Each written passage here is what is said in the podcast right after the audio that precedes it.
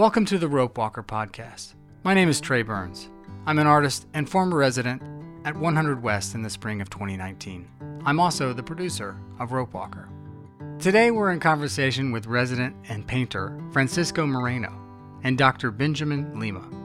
Dr. Lima is a Dallas based art historian and the editor of the Athenaeum Review, the University of Texas at Dallas's Journal of Arts and Ideas. Moreno and Lima have had a long working relationship, which evolved from an essay that Lima wrote about Francisco's piece Chapel, an arched structure embellished with collage like murals, which was recently acquired by the Dallas Museum of Art. Moreno and Lima start the conversation here, talking about their shared project of reading Enrique Krauze's Mexico, Biography of Power, A History of Modern Mexico. As always, you can learn more about Francisco Moreno and our guest, Dr. Benjamin Lima, on our website, CorsicanaResidency.org. And with that, let's jump right in. Well, I'm Ben Lima, and I am an art historian and critic. Um, and I've known Francisco for a few years now, and I've had the pleasure of working with him previously on writing an essay for his chapel project. Um, I wrote this essay, and in exchange, I got this amazing painting, which uh, Francisco delivered to me. And we sat down and had a beer and talked, and we were just talking about art and everything. And I heard a little bit about what he's working on, and, and we just we just sort of kept um, meeting and talking. I mean, partly over Zoom, but uh, exploring ideas and hearing about what he's up to. And I, I guess that was I guess it was your Yeah. idea to do this this book. Yeah. So Yeah, we're reading uh, Enrique Krauze's Mexico: A Biography of Power. I had it for like two years, and I was so intimidated by it. And uh, Ben said, like, well, we'll read it together and just see where the conversation goes. And So, where are you guys at in it now? I mean, it's a big book. It's like it's like 900 pages or something. yeah, I think the the book as a whole is is more weighted towards the more more modern history. So the the first third or so goes through kind of um, a few centuries, like pretty pretty efficiently, and and so we we made it through that, and we got and we've, we've more or less gotten to kind of the from the revolution and the decades after the revolution, and kind of the series of people who come up as uh, as politically important and like all the twists and turns of the revolutionary era, I guess. So we're, we have a, we have a ways to go, and I've I've been by he's he's ahead of me, so I'm I'm behind, but So, Ben, you wrote this essay about the original chapel. right. So, yes. like, what? How did you guys connect over that? Like, why, what, what brought you to this project? Well, I mean, we so we had, we I mean, what, we'd known each other for a few years and we'd been in touch, but actually, yeah, I don't know how did we? I mean, I think uh, I I wanted to do a book, and like I think maybe this came from um, when I worked at the Rachofsky collection, and um, they would make catalogs for exhibitions, and uh, I also worked in the library, so I looked at a lot of catalogs, and I realized that oh, like this is a really good way, and I, and I and I worked in education, so like so I, I, I began to understand the importance of like an educational component. Like you can't always be there to help people understand the art. And like this was when I would like stand in front of like contemporary masterpieces and I'd be giving a tour. And when I was at the collection, I'd be giving a tour of of the collection and like you'd really have like I realized the importance of education and creating a conversation, creating a context for people to consume or take in this art this art. Um, so I, that's when I was like, oh, I, I'm going to do this chapel. Like it's a big undertaking. I want to have a kind of a takeaway that people can read the essay, kind of learn about the art, and give it layers, um, and hopefully keep the conversation going. Because I think that's what, at the end of the day, that's what I think an artist. I think artists want an artist wants to make the thing, and then they want to share it you know and i think like what better way to share it than with like a really beautifully written essay Yeah, yeah. I mean, what was some of the like? What was some of the meat of that essay? Like, what were you kind of exploring in it? Um, well, I think, um, well, we talked, I mean, just, just to start off, like the whole question of why, why a chapel um, and the, like your visit to, like seeing, like being in the, in the Prado and then there's I guess in the in the cloisters in New York. I mean, just just the sense of like, what what is it about this kind of um, structure that is appealing um, to to like what would what would draw someone to to create one of these um, and and have it as part of this kind of modern art experience. So so we kind of talked a little bit about the context of what a chapel is.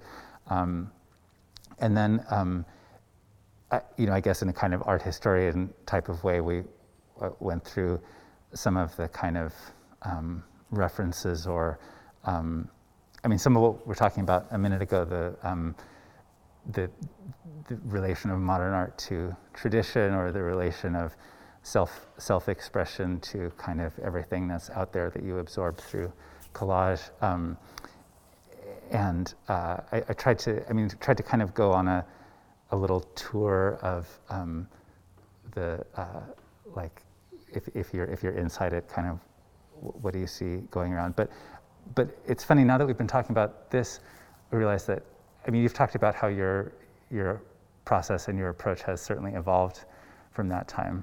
And now, now I'm trying to remember, because I feel like I'm absorbed right now in, in what you're up to right now, and I'm trying to remember, how was it, what were you doing back then? Um, it's like faded a little bit in my mind by this yeah. point, but but maybe you remember more how. Oh, I mean, I um, I was just looking through a lot of images and like picking what felt right, you know. So I commend Ben a lot because I think he had to decode the chaos that I was presenting before him, and now I think we're working off a a timeline or like a, we're working off source material. It's still not super concrete, but like I think it is we are kind of referencing an idea here as opposed to like me just like going like oh yeah i'm just I'm, i was looking at this book and then i was looking at this other thing that i feel like has no connection to this other thing and just kind of putting them together because i feel like there's some i mean i was really like i think i felt like like almost like a, a science like a like a visual scientist without a plan. And this is like a way a lot of artists work is like you take in so much, you draw it in, yeah. you draw it in. It's like and you put it in this black box. Yeah. And then you start outputting things, and you don't necessarily like you've forgotten all the things you put in, and then you kind of remember as you're working. Like right. I mean, is that how do you recognize yourself in that? Absolutely, and like um, you know, I was telling Ben earlier. I was reading. Um, just a lot of quotes that I have here, and I can read them out loud to you. But like, I guess I'll try to like com- condense it. Like, I, I feel like we're trying to understand our reality. It's like the way that we see, right? And like, so when we have an when we have a subject matter that we're trying to make art about, we're trying to make art about. Like, we're trying to explain it as true to us as possible. Because if we can get to that truth, I think that's where the most power is, right? And like, it might not be like scientific or journalistic truth, but it might be like a personal truth, an intimate truth, an honest truth. And I think that's where, like, for me, the most powerful work is created. And when I'm reading these, this book, I'm, I feel like I'm absorbing it right now. And I feel like this is a lot of like colonial to contemporary history. So like I, I really need to learn pre-colonial Mexican history. I feel like that's important for me to have a larger understanding. And contem- like I don't I don't know much about contemporary history either. So like right now I feel like it's really much a time period and I think as we, we as I read more, as we have more wonderful discussions, I feel like I'll be able to calibrate a lot of history. So I think right now I'm just taking it in and I feel like that's interesting in and of itself, but I'm still like, like like you said, yeah. taking it all uh, in. What was that quote about the the the writer you said earlier? It was like I write it to. Right. I shouldn't. I mean, I, I, I it was just like a passing remark in this talk, but um, yeah. but Hal Foster. Um, his new book, oh, I think it's called Brutal Aesthetic. It's about these post-war painters, like in Europe, like Asger Jorn and Eduardo Paolozzi, um, and he just said in passing that when people ask him how he, how he can produce so many books or be so productive, he said that his answer is something like, well, if there's something that's bothering me, I basically go and write a book about it. And then it becomes like then it's someone else's problem and then it'll bother them or something like that. So. The Corsicana Artist and Writer Residency is a community funded nonprofit organization supporting the production of art and literature in historic sites in Corsicana, Texas. Find out who's currently in the studio on our website, CorsicanaResidency.org. Right now, we're talking to Dallas based painter and December 2020 resident Francisco Moreno about Mexican history, contemporary painting, and the making of his second chapel, tentatively called the Chapel of the Americas. So let's talk about what, we're, what you're working on here. You're, you're working on these huge paper pieces. Um, like this is preparatory. Right. Do you think of them as preparatory, or do you, are you thinking them as something else? You know, it's it's interesting because I feel like maybe not to sound pedant, pedantic, but like I feel like I'm I'm forever preparing for something I don't quite know what it is. Like even like like I think uh, it's like uh, uh, I was just trying to segue into like you're gonna make a new chapel. Yeah. yeah, yeah, yeah. So yes, you know, it's funny because I keep like that's that's why Ben and I started talking. So it's just Yeah. like maybe this is just me, my faulty as a human being. Like, and like I, it's funny because I, I talk myself out of out and in, of my life. Like I'm like constantly like do this. I'm like yeah, that sounds great. Then like a like a week later, like that sounds like a horrible idea. Like yeah, don't do that. And then like a month later, like why are you doing that thing that was really good? Like oh yeah, you you talked yourself out of it. And um, I feel like that's I feel like making this new chapel is uh, I'm like collecting courage points, you know, and I feel like these works are are, are showing me the courage. I'm like sowing courage seeds to, to to then reap courage points. Does that make sense? So like, I think um,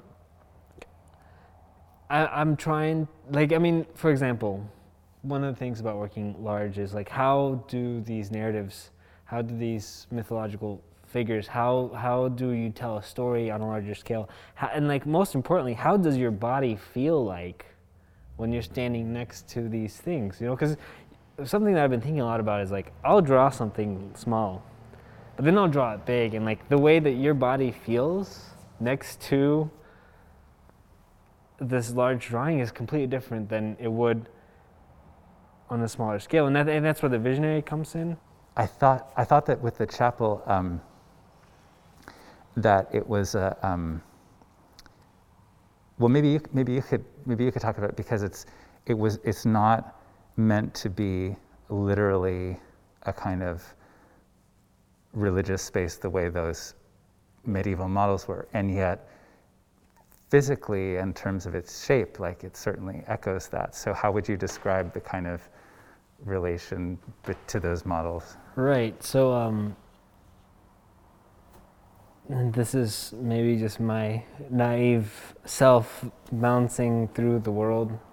Um, when I saw the uh, the Capilla de la Veracruz en Maderuelo in the Prado in Madrid, uh, it was a it's a chapel. It's a murals, uh, frescoes from 900 years ago and uh, they they transferred the frescoes onto canvas in like 19 1950s and reinstalled it in, in in the Prado and then they had like a lighting company light it and then they actually had like the arrow slit window lit from the back so you're, you're like walking through a gallery and then there's like an arched doorway and you walk in and now you're in this chapel and I was just blown away by uh, and it's funny because it is a 900 year old work but it had been modified. Like it was no longer that piece. It was now this. I think it was accidentally a contemporary art work. Yeah. You know, and that like it had been recontextualized. Simulated.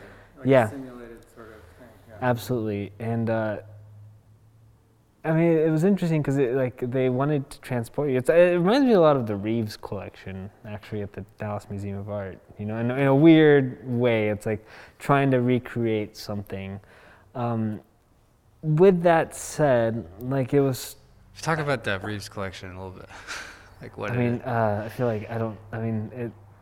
Well, would it's- you- I mean, these, these, these collectors, um, the Wendy and Emery Reves said, we'll give to, to the museum, we'll give you our collection, but the, the, what you have to do is literally recreate these rooms in our house and hang the works the way they were hung in our collection. So, so you, what it's like, you walk in and it's they've reconstructed essentially like these rooms from the the villa of that of the Reves uh, family. And where was that original villa? It was. Uh, what was it? Um, this is in Paris, I remember. think. Yeah. Not Paris, in yeah, France. In France. yeah. Um, so, so I guess the your sense of what the individual works are is is is sort of uh, what's the word uh, um, like almost swallowed up by, by your sense of like being in in these people's space. And what people what what everyone always notices is like it actually makes it hard. Like there are works that you can't actually look closely at because they're kind of up on this wall and you can't really get there and you can only see it from a distance.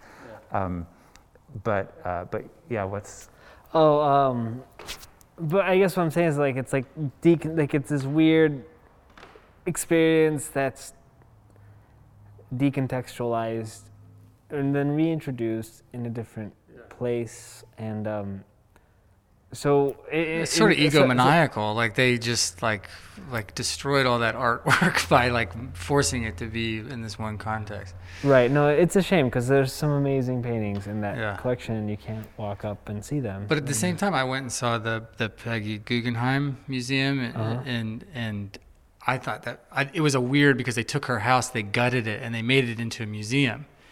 And but then you saw images throughout the museum of how her house used to look and where the work was, and it was better. You know what I mean? It was like That's it was like a way better. It was like a way better installation or whatever. So it's like I guess it could go both ways. I mean, the, it, it would be cool if you could walk up. Like, the, I guess the, the, the there are rugs. I have no idea. I, I'm, I'm guessing, but like you can't. Well, there's a lot of precious objects. Yeah. You know, so like I think to protect everything in the room, um, you just can't walk in. You can't really step over or walk around objects to see paintings. And you know, any good painter is going to go up to a painting within as many inches as they can before they get yelled at by an art guard. um, and they should be yelled at by the art guard. And I appreciate and respect all the art guards that are doing their job because I used to do that as well. But you know, you want to look at those paintings up closely. You know, so um, it's it's difficult. But to segue back into Chappie, Chapel. Um, I walked in and saw like that they transferred all the canvases onto panels. To, to and then I was like, oh, like units. I can do units. I can break it down. And like then my brain was able to break it down and and then um and then I was like, you know, th- this would be a cool thing because to be honest, I hadn't experienced anything in contemporary art, and I feel like I you know studied contemporary art for a bit and I'd seen a lot of shows, and I hadn't seen anything like that. I think the chapel was, in a sense, that project. I was like, oh, I want. I don't understand this. It's this is amazing. Like, what happens if I do something similar? Yeah. You know, but but but I get it's not going to be similar because it, we're like it's almost a thousand years apart. Yeah. You know. I, mean, I know this is super obvious, but but something that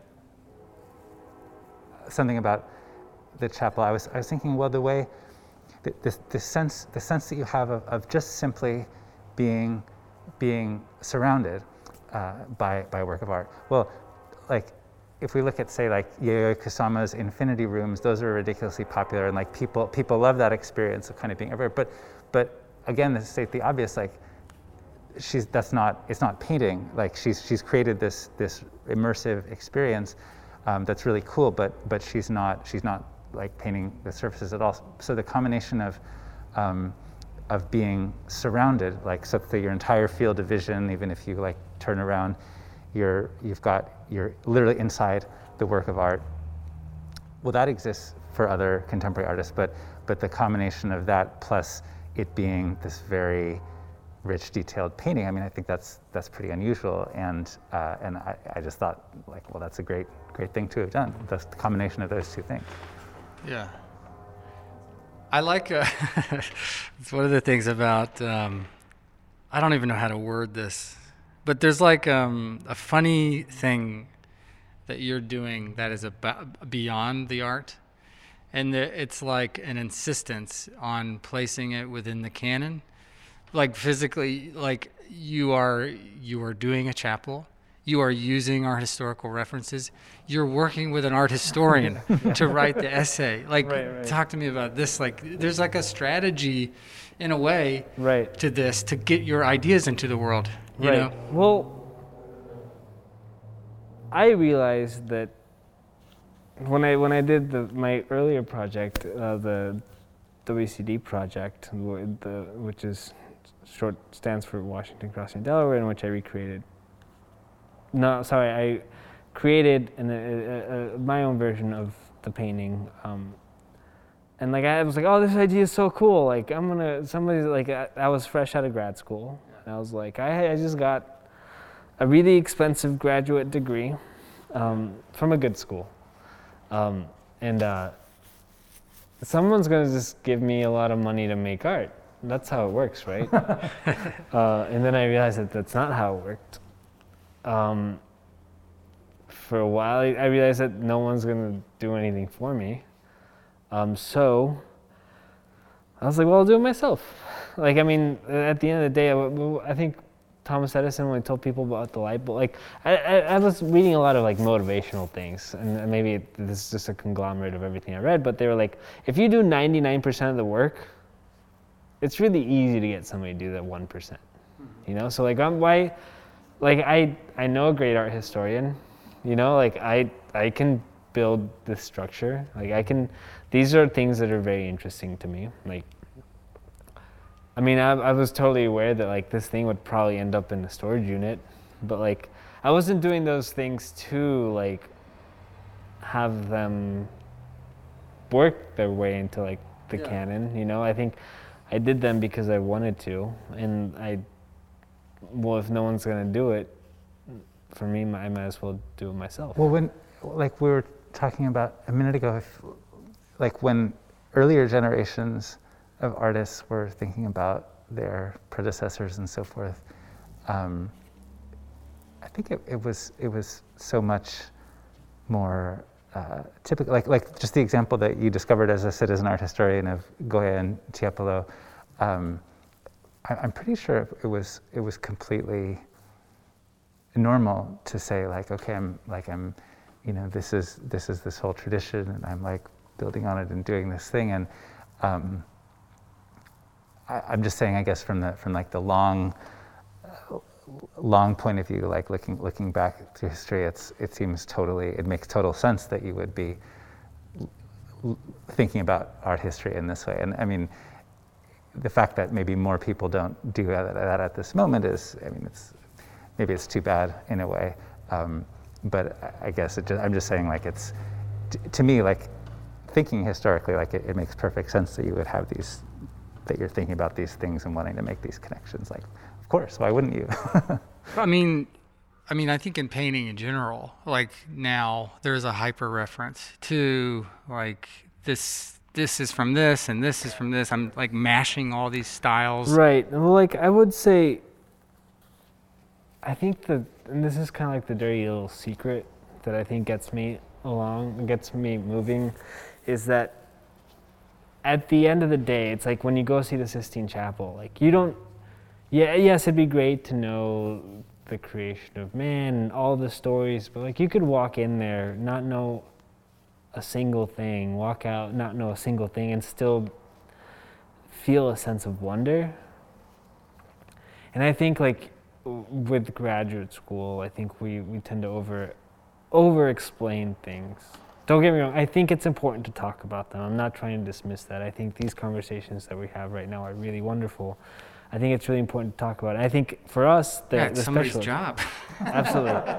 Uh, the specialist, it's really good, but like I think like Ben was talking about the general population, I think like there is a sense of wonder that like like when you stand in front of something and it's just there's something there's some aura to it like you, it's kind of almost undeniable like it, and like you could just give a title and kind of barely skim the surface and like i think it's important for the artist to really think through these things and make something of quality and beautiful and, and, and talk to you know really intelligent people that like help them guide guide them through this like super dark forest, but like I think like um, I think the general audience is just needs they're gonna have a quick takeaway. So like, what is that quick takeaway for the work, and how how how does that? I think like the uh, Alain de Botton, the the philosopher says like we need like he speaks a lot about the human condition. He says that like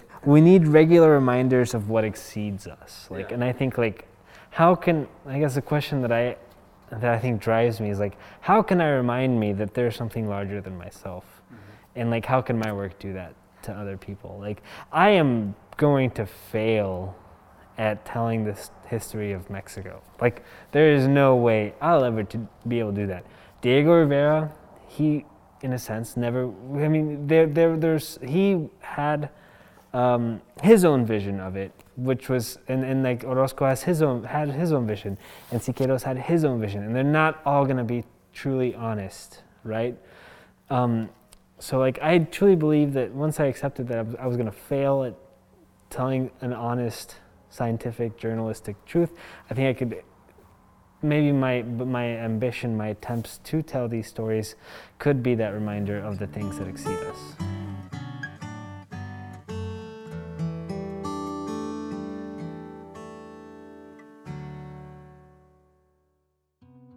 Next month on Rope Walker, we'll be talking to award winning playwright and dramaturg Kate Mully about religion, sex, and female rage in her latest play about the life of 17th century Puritan Anne Hutchinson. So if you haven't already, subscribe to the podcast. And also sign up for our monthly newsletter featuring updates, meditations, and marginalia from residency life in Corsicana. Find out more on our website, corsicanaresidency.org.